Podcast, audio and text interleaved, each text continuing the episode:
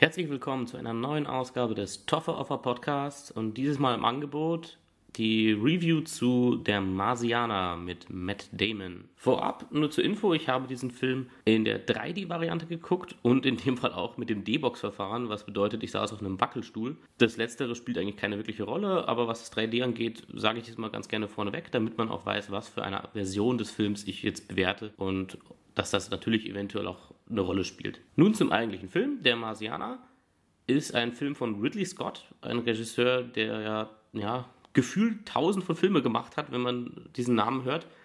Aber um tatsächlich mal ein paar Beispiele zu nennen, also er hat der Gladiator natürlich gemacht, Hannibal, Black Hawk Down, äh, The Matchstick Man oder Tricks hieß der im Deutschen, der auch ganz nett war.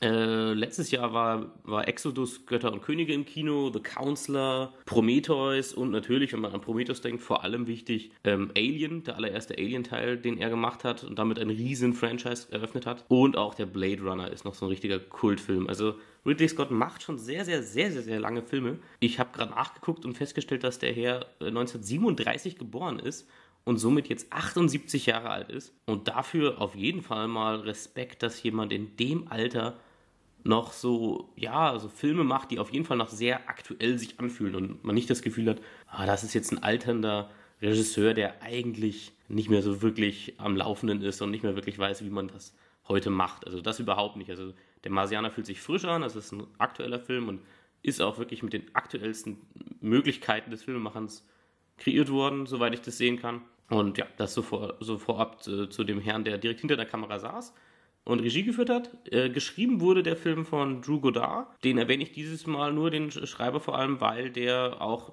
also das ist eher jemand, der als Produzent äh, bekannt ist, aber er hat eben auch in dem Fall das Drehbuch geschrieben.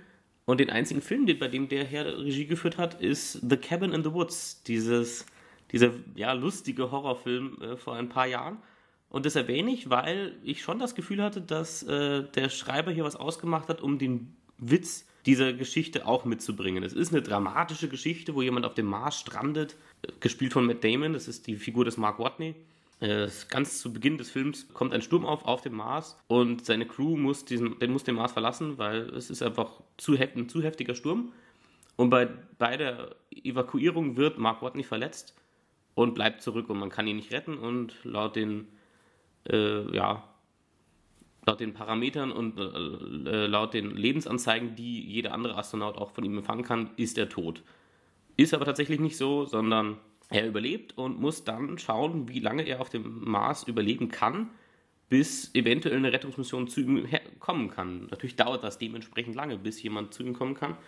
Und deswegen muss er sehr klar haushalten und wirtschaften und muss auch einige ja, wissenschaftlich oder technisch sehr raffinierte Dinge machen, damit er unter den Lebenden beweilt, bis die Rettungsmission da ist. Gespielt wird das Ganze eben von Matt Damon in der, in der Rolle des Hauptdarstellers, des äh, strand, gestrandeten Mark Watneys, der nicht mehr nach Hause kann. Und ansonsten ist auch der ganze Film voll mit bekannten Schauspielern. Also sie jetzt alle aufzuzählen, ist irgendwie lächerlich, aber naja, Jessica Chastain, Kate Mara, Sean Bean, Chiwetel Ejiofor, wenn ich den Namen richtig ausspreche, also Jeff Daniels ist drin, also es ist extrem. In jeder kleinen Rolle haben sie irgendwie ein Bekanntes, was auch, wo man sofort merkt, okay, das ist ein Regisseur, der schon einen richtigen krassen Ruf hat und auch schon lange dabei ist und deswegen mit Leichtigkeit wahrscheinlich solche Namen anzieht. Die Besetzung ist sehr, sehr gut. Ich finde, es ist sehr, sehr gut gelungen, wen man für auch für Mark Watney gefunden hat. Also Matt Damon kann im Grunde fast alles spielen, finde ich. Und hier passt er auch super rein, weil das auch jemand ist, der zwar, dem ich sofort den, den ernsthaften Wissenschaftler oder beziehungsweise in dem Fall Botaniker abkaufe, aber der auch so einen Humor an sich hat. Also wenn man allein schon sich anguckt, was Matt Damon immer für Aktionen äh, mit Jimmy Kimmel, dem Late-Night-Moderator, abzieht. Also Matt Damon hat auf jeden Fall Humor und bringt das hier auch richtig gut mit rein. Seine Art von trockenen Humor, den auch die Figur des Mark Watney hat. Dazu sollte ich vielleicht auch sagen, warum ich finde, dass der Humor gut getroffen ist im Film ich habe das Buch vorab gelesen in dem Fall. Das ist ja bei mir eher eine Seltenheit, dass ich das Buch äh, zu irgendeiner Verfilmung vorab lese. Aber in dem Fall habe ich es getan, weil das Buch wirklich gut sein soll. Und ich habe auch das Buch sehr gemocht. Und ich habe schon gemerkt, während ich den Film geguckt habe, dass es mir ein bisschen schwerfällt, jetzt wirklich zu differenzieren, ob es da Dinge gibt, die ich vielleicht deswegen mehr mag oder auch weniger mag, weil ich das Buch vorab gelesen habe und schon wusste, in welche Richtung die Geschichte geht. Oder ob es einfach am Film für sich genommen liegt und ich das vielleicht doch trennen kann. Was das angeht, das Thema generell Buch- und Filmvergleich, das spreche ich jetzt hier nicht besonders an, sondern dafür wird es einen separaten Podcast geben, den Spoiler Talk. Da werde ich mich mit äh, Tobias zusammensetzen. Wir haben beide das Buch gelesen und dann den Film geguckt und werden dann auch äh, eben deswegen auch Spoiler Talk und werden dann auch ganz konkret auch Dinge im Film ansprechen und Schlüsselszenen. Also, wenn ihr dann den Film selbst gesehen habt, hört euch den an, um unsere Meinungen und Eindrücke dazu mitzubekommen und auch unseren Vergleich vom Buch zum Film. Falls ihr das jetzt nicht lesen wollt, dann könnt ihr euch das nämlich sparen und hört, hört euch einfach nur unseren Podcast an. Aber der kommt in Kürze. Aber hier möchte ich spoilerfrei bleiben und einfach nur eine Kritik zu diesem Film abgeben, welcher eben, wie gesagt, eigentlich richtig gut ist. Also ich fand ihn wirklich unterhaltsam, technisch absolut auf dem höchsten Stand, alles, die Effekte sind ganz, ganz toll. Auch das 3D in dem Fall überhaupt nicht störend, also kann man eigentlich, was heißt eine direkte Empfehlung für 3D, kann man in der Regel fast nie aussprechen, aber in dem Fall stört es auf gar keinen Fall. Also wenn ihr nur die Möglichkeit habt, in 3D zu gucken, bereut es nicht. Es stört überhaupt nicht, finde ich. Es war nie zu dunkel, es war auch nicht unscharf, was ich immer ganz oft das Problem habe, dass das Bild einfach zu unscharf ist, wenn es um 3D geht. Hier gar nicht der Fall. Klares Bild, schöne Effekte, gute Schauspieler, auch die Regie ist gut. Ich war nie ein großer Ridley Scott-Fan, muss ich sagen, obwohl der so lange schon dabei ist und absolute Kultklassiker geschaffen hat. Ich weiß nicht, ich denke, dass das natürlich eher mir, an mir liegt, weil der Herr auf jeden Fall eine große Reputation hat und sehr beliebt ist für einige seiner früheren Projekte. Aber ich war nie ein großer Gladiator-Mensch oder auch Hannibal mochte ich gar nicht im Vergleich zu Der Schweigen der Lämmer. Konnte ich Hannibal wirklich gar nicht leiden. Und ja, Alien, ich habe Alien nie gesehen gehabt. Bis vor einem Jahr oder so. Also deswegen bin ich da natürlich eh nicht sehr objektiv, weil wenn man einen Film von 1979 erst 2014 sieht, dann ist natürlich das, also ich konnte natürlich den Film für das, was er gemacht hat, respektieren und fand es auch gut, dass es nicht so ein alltäglicher Horrorfilm war. Aber für mich ist es natürlich jetzt keine, keine Nostalgie dabei. Ich sehe das einfach als einen Film und ich kann jetzt nicht sagen, dass da jetzt eins der größten Horror-Franchises geboren wurde. Das sehe ich halt nicht. Aber das liegt halt auch daran, zu welchem Zeitpunkt ich diesen Film gesehen habe. Und auch die anderen Sachen von Ridley Scott. Also selbst der Blade Runner, der absoluter Kult ist und wo man sich ja schon böse Seitenhiebe einfängt, wenn man da überhaupt irgendwas Schlechtes drüber sagt, das will ich da gar nicht sagen. Es sind alles, jeder seiner Filme ist gut und professionell gemacht, aber er hatte nie irgendeinen Film, für mich persönlich, wo ich gesagt habe, wow, was für ein Hammer. Also ich sammle richtig gerne äh, Filme auf DVDs und Blu-rays, wie man sich das wahrscheinlich vorstellen kann. Und ich habe heute nochmal nachgeguckt, ich habe keinen einzigen Ridley Scott-Film in meiner Sammlung. Und das soll kein Bash auf diesen, äh, auf diesen Regisseur sein, sondern nur irgendwie vermitteln, dass er meinen, mich nie so direkt ansprechen konnte, dass ich gesagt habe, wow, das sind Filme zum immer und immer wieder ansehen. Und was das angeht, hat sich auch nichts geändert. Der Marsianer ist ein guter Film, es ist bisher auch einer der besseren dieses Jahr für mich. Natürlich wird in den nächsten Wochen viel, viel Konkurrenz auf ihn zukommen, aber bisher ein wirklich guter Film, keine Frage und guckt ihn euch an. Also egal, was ich jetzt noch sage, so viel kann man auf jeden Fall festhalten. Guckt ihn euch an. Es ist ein guter Film und ihr bereut es sicher nicht, ihn geguckt zu haben, außer ihr habt überhaupt nichts mit Wissenschaft oder Science Fiction an sich am Hut. Ist, äh, Science Fiction ist sehr gering in dem Film eigentlich. Aber es spielt natürlich eine Rolle, weil wir sind noch nicht auf dem Mars mit bemannten Missionen. Also insofern kann man schon sagen, das ist Science Fiction. Aber wie gesagt, guckt euch den Film an, ihr bereut es sicher nicht. Für mich persönlich war es halt jetzt nicht ein Film, der. Ich muss den jetzt nicht nochmal sehen im Grunde. Also vielleicht für die visuellen Momente schon, das war ganz gut. Aber nicht, weil ich sage, oh, da sieht man beim zweiten Mal nochmal einen anderen Aspekt in dem Film oder also das, die Filme meistens, finde ich, von Ridley Scott haben für mich keinen, äh, ja, keinen Wert, irgendwie noch, um sie nochmal anzugucken. Es sind wirklich gute und professionelle Filme, aber sie funktionieren einmal und dann war es das halt auch. Also anders als bei anderen Filmen, die trotzdem, die viel eher heftige Spoiler in ihrer Story haben, zum Beispiel Sieben von David Fincher.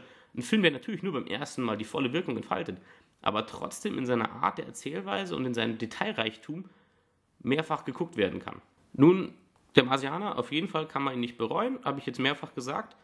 Was man noch sagen sollte, ist vielleicht eben der Humor ist wirklich gut, also obwohl es eine Story ist, die sehr dramatisch ist.